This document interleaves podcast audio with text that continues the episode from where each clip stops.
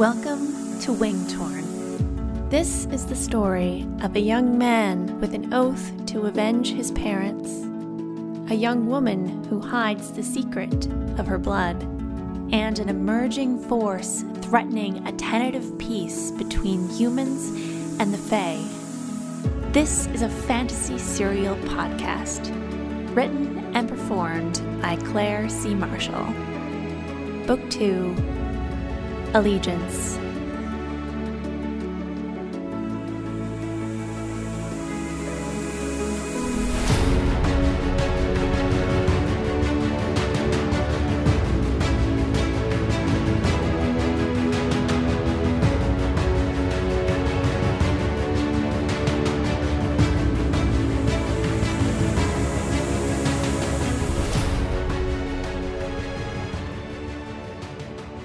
Chapter 8 Fingal 15 years ago. One moment, the Donmagh residence held its breath as the babes slept upstairs. The next, it was the center of activity for guests would be arriving at any moment. Donlorgan, Donnoch's father, and Maghlae hurried in and out of the house as they compensated their workers with bread and coin, received updates on the construction, issued new instructions for the project, and invited their workers to stay for the party. Despite this invitation, the workers seemed content to remain outside, even in the somewhat chilly air. Fingal did not complain, as he had no interest in acquainting himself with more strangers especially in the face of meeting dozens of people in a few short hours. Brendan, unable to contain his excitement for the party, had been instructed to run to the market to retrieve whatever produce the farmers had left. He dutifully bounded down the road with his never ending reserve of energy. Donnoch insisted there was nothing for Fingal to do, as his mother and father had already taken care of inviting the neighbors and Maghlae had given Nora the somewhat undesirable task of making pots upon pots of strong smelling vegetable stew. Despite this delegation of work, Maghlae had not taken her hands off the reins.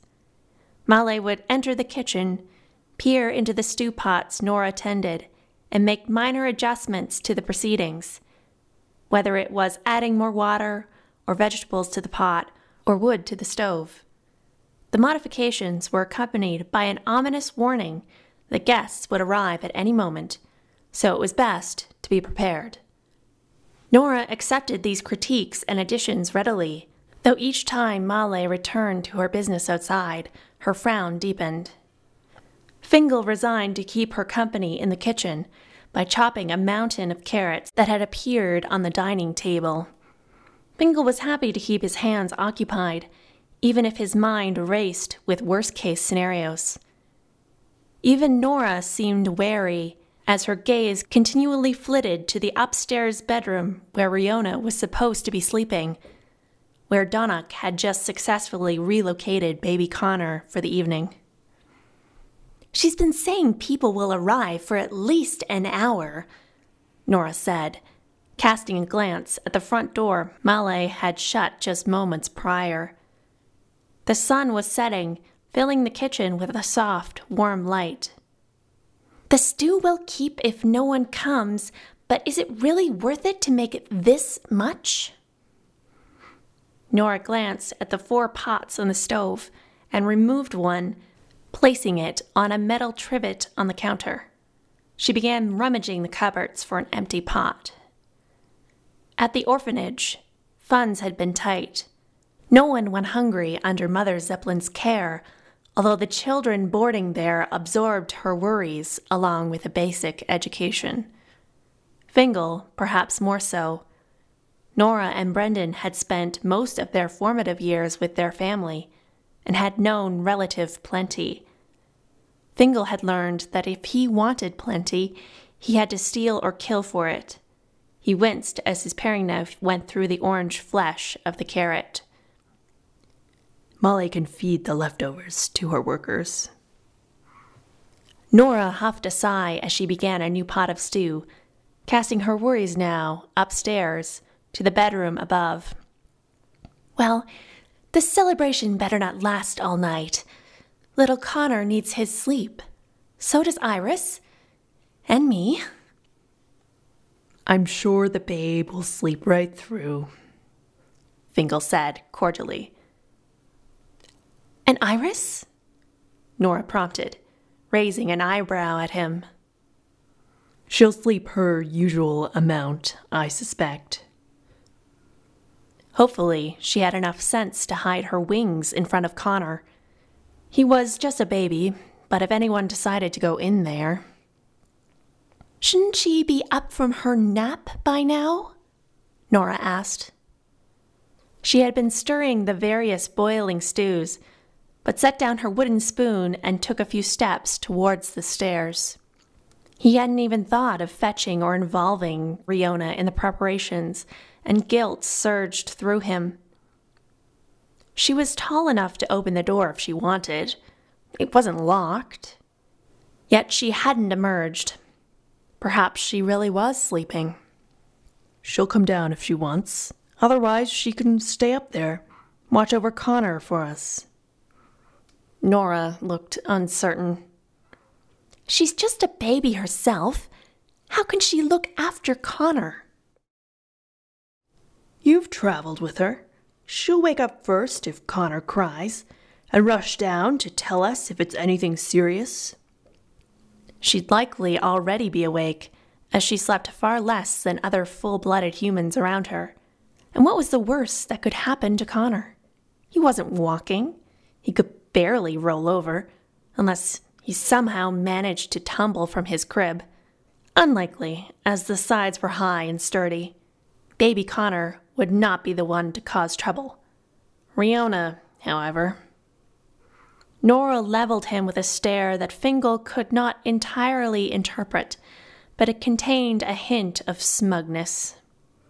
You have a lot to learn about children, Fingal. Fingal bit down his reply.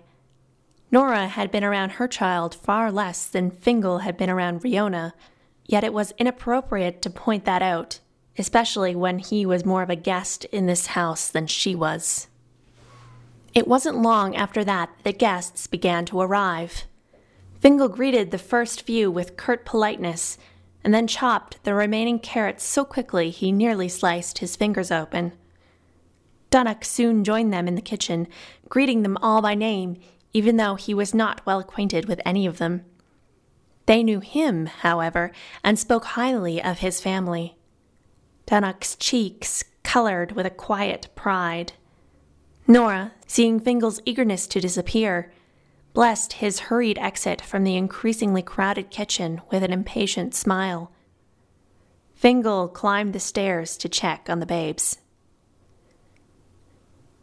In the space of two hours, the sky had darkened, and dozens of people had descended upon the Donmagh residence to celebrate Donnoch and Nora's return to Ashdown.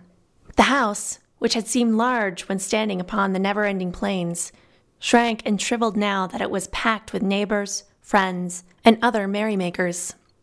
At first, Fingal had been content to lean against the railing on the landing upstairs and watch the bustling crowd mingle Cups filled, then emptied, and the visitors relaxed. One of the neighbors had brought a fiddle and sat up at the foot of the stairs and began sighing out a jovial tune. Even Fingal found his feet tapping in time. He looked over at the closed door to the bedroom, where Riona was safely ensconced. When he checked on her earlier, she was lying on her back in bed, staring at the ceiling. He called to her yet she'd said nothing. He remembered the scent of roses, of magic. What did she do? If she or Connor cried, would they hear it over the party? Riona would fetch him if there was trouble. Would she also use her magic if there was trouble? How would he explain it? The scenarios ripped through his mind as fast as the fiddler's fingers, and Fingal saw only one conclusion his friends exposing him as a liar and a traitor to his countrymen. Best if he remained close to the room, just in case. Just as he was justifying his removed role from the party, Brendan emerged from the crowded stairway and saddled up beside Fingal, a full tumbler in hand. Beer sloshed over the lip. One of Donnoch's parents' friends had brought three kegs by carriage all the way from Mudvale. Given that Mudvale was more than a day's journey from Ashdown, Fingal suspected this gathering had been planned for some time, even if the reason for celebrating had changed. Brendan's face was flushed from the drink and his time outside, where the drink was stationed. He grinned at Fingal, and Fingal felt lighter. Fingal, come on. You're missing out. Take this. He shoved the overly full tumbler into Fingal's hand. The liquid splashed over the side again, wetting Fingal's fingers. Fingal wasn't overly fond of consuming brewed beverages, but he was less fond of socializing. Brendan stared at him expectantly until Fingal imbibed the tiniest of sips. Fingal nodded his approval, and satisfied, Brendan pointed down at the crowd. You can't stay up here all night. Join me. I've been talking you up all night. Talking about me? Fingal's insides twisted. What about me? Brendan wasn't listening. Just come. Don't be sour. It's a party. It's in our honor. Be a good guest. Fingal cast a glance at the closed door once more. He'd been standing guard for over an hour now, in between fielding polite conversation about who he was, how he knew the Donmagh family, and where he had served in the war. He had done that much already. More time in the fray of the crowd would not make much of a difference, he supposed, especially if it would satisfy Brendan. Riona would be fine. He would be fine.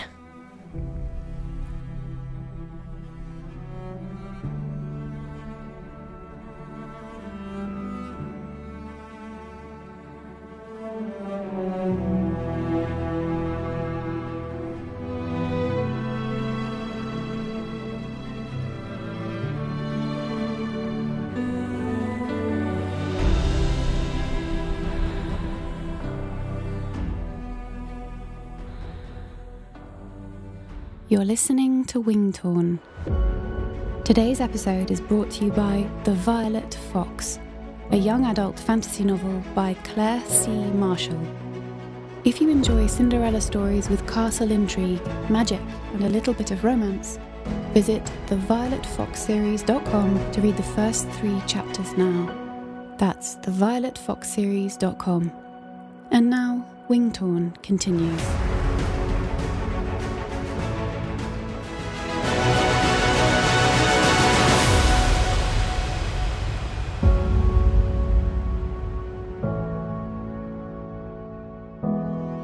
Brendan took each downward step carefully with a joyful laugh, stopping occasionally to give or receive an inside joke, often at his own expense. The guests shared his enthusiasm, and Fingal wondered, puzzled, how Brendan had managed to befriend half of Ashdown. He'd been at the market for what? A handful of hours? Fingal would never be able to do that. Fingal followed his friend, half expecting to brace his fall. The front door swung open and then closed every few minutes, sending in a respite of cold air in the hot, crowded kitchen. Some of the guests were arranging a fire outside. Eventually, the party would migrate there. That gave Fingal a modicum of relief. Once everyone was outside, he could easily slip away and join Riona. Connor was in the guest bedroom as well, though surely Donnoch and Nora would take him for the night. Fingal breathed out slowly as the press of bodies became more intense on the ground floor. The tumbler sloshed some more, and he narrowly avoided drenching his shirt. He looked longingly up at his previous spot. It was already occupied by other guests. Fingal was a tall man and could easily pick out the familiar faces among the strangers. They passed Nora, who was making her way outside with Donnoch and two empty tumblers. Nora caught Fingal's eye and glanced up at the railing by the bedroom.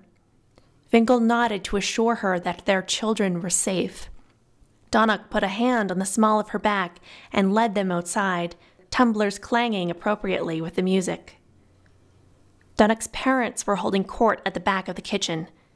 Donlorgan was a lively storyteller, and Maghlae interjected with additional details at precisely the right moments, as if they were trained performers. Their guests were rapt, despite the loud din of the room. Yet the real king of the party was not the hosts, but Captain Galen Stovall. He had settled himself at the kitchen table, regaling the neighbors and his fellow Imperial guards with tales of his various private wartime missions and high profile rescues. As it was an informal occasion, Galen and his fellow soldiers were dressed casually but each had war medals and rank pinned upon their breasts, lest anyone in the room forget their status. Fingal took another sip of his drink. The Citizens Brigade didn't need pips and medals. They did the dirty work in the forests and the trenches. You either were part of the fight or you weren't. All the same, Fingal curled his lip and wished he had something to pin over his heart, some kind of physical manifestation of the sacrifice and pain he had suffered. Brendan and Fingal squeezed around the table before the captain, and clearly Brendan had already worked his charm. The men slapped him on the back, and Galen made a remark that Fingal didn't catch, which turned Brendan's ears stark red. To save himself, Brendan clapped a hand down hard on Fingal's shoulder. You remember my friend Fingal, right? Uh, Morpleth, Galen said to his men, and they shared that same inquisitive look Galen had given Fingal when they'd first met. Yes, Fingal said uneasily, swirling his drink. Explaining his unusual name was not a conversational path he was ready to venture down. Time to take the reins. I thought your wife and son would be joining us. Galen's face lit up for the briefest moment, impressed that Fingal had remembered the detail from their previous conversation. Adelaine is outside with Olivin, with the spouses. She doesn't like a crowd. Nor do I, Fingal muttered, though he hadn't meant to express his displeasure out loud. As a member of the guard, I'm used to being uncomfortable, Galen said. Right, lads? There was a round of cheery agreement. Even Brendan joined in. Fingal said nothing, though he held Galen's contemptuous stare. As I was about to say, I've accepted a commission from the king himself, Galen said, raising his eyebrows, searching each rapt face for a congratulatory remark. His men clapped him on the shoulder, suggesting a toast. Fingal raised his tumbler respectfully and offered a polite smile in acknowledgement, yet the entire scene made his unease more distinct. If the evil queen could visit him in a dream, if she was watching him in this moment, could she use him to spy on a high ranking Imperial Guard? No, no, if he started thinking like that, he would spiral into an unreturnable place. Admittedly, Fingal was curious, though annoyed that his curiosity had been piqued in such a contrived attempt for Galen to stroke his own ego. Brendan eagerly offered Galen Stovall what he wanted a follow up question. What kind of commission, Captain? Like a higher rank? What's higher than captain? Does the Imperial Guard have admirals? Or is that the Navy? Is the commission more like a secret mission? The captain chuckled good naturedly, as did the other Imperials, and Brendan joined in Fingal suspected they were laughing at Brendan's naive excitement, not the general spirit of the announcement. Well, Galen said, with the tone of someone about to settle into a long story. Not a promotion of title per se. I've already received my fair share of accolades. The king wants me to travel the continent on a peaceful outreach assignment I know, putting it that way, it sounds unfit for a man of my rank. He chuckled again, which signaled his men to laugh as well. I suppose that means your regiment will be moving out of this area, Fingal said tactfully. Galen's sharp gaze, surprisingly lucid considering the volume the Imperial was imbibing, slid up to Fingal. Fingal took another sip and tried to appear unconcerned. Surely Fingal was not the only one in Ashdown who thought it strange that a large contingent was stationed here. For Galen to realize that Fingal suspected anything could be dangerous, if something really was going on. I will be back and forth from the capital, Galen said finally, adopting an equally unconcerned tone. After all, Adeline is here, and my son. My commission will afford me that luxury, or so I've been informed. Now Galen was sitting up straighter, his face lightening. In fact, I'll be traveling all over. Part of what the king wants is. Well, you can't tell anyone. This is a secret just between us lads. The Imperials and Brendan nodded emphatically, and once again Fingal gave the barest sign of acknowledgement before Galen continued.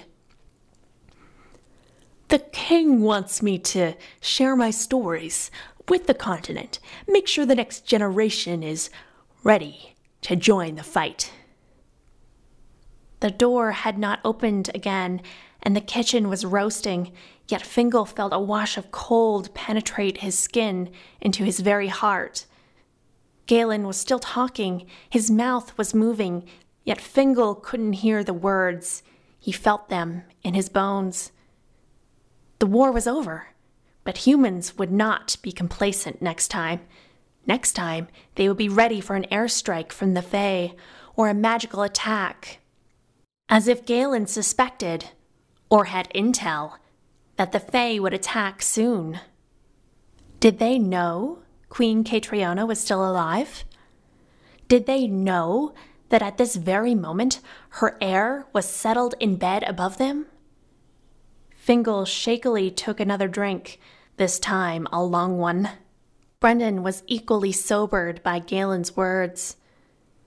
But the people fought for the Imperials. They want to return to the way things were. That's not going to happen. Galen said, waving his ringed hand, and the men around him nodded in agreement.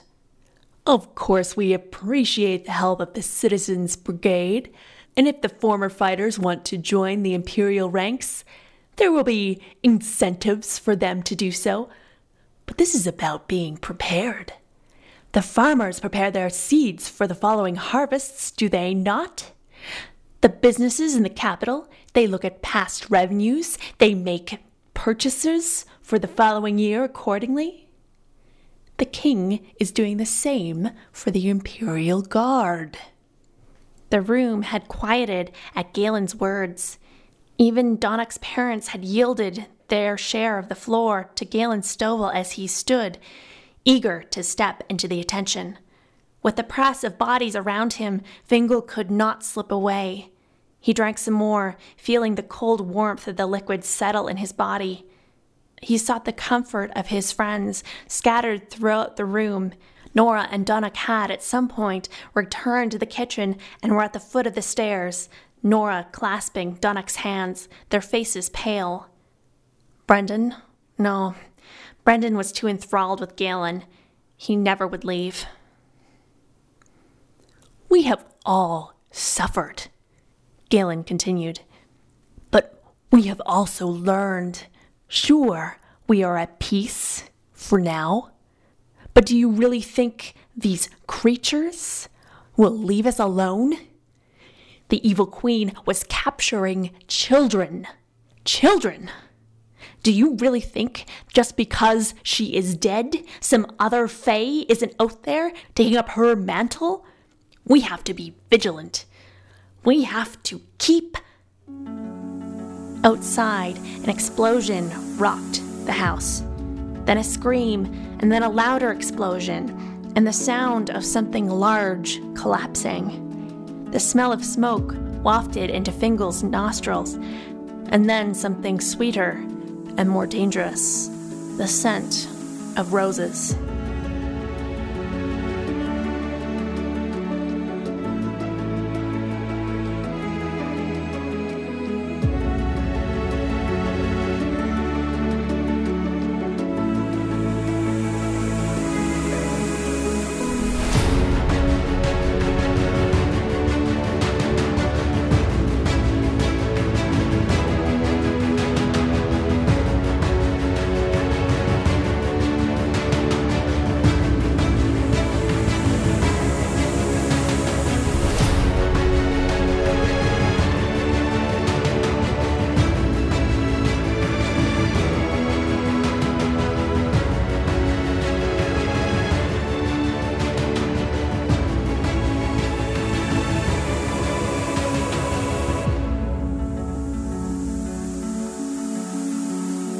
Thank you for listening to Wingtorn. This episode was written, performed, and produced by the author, Claire C. Marshall. If you want to learn more about my books, please visit wingtorn.com.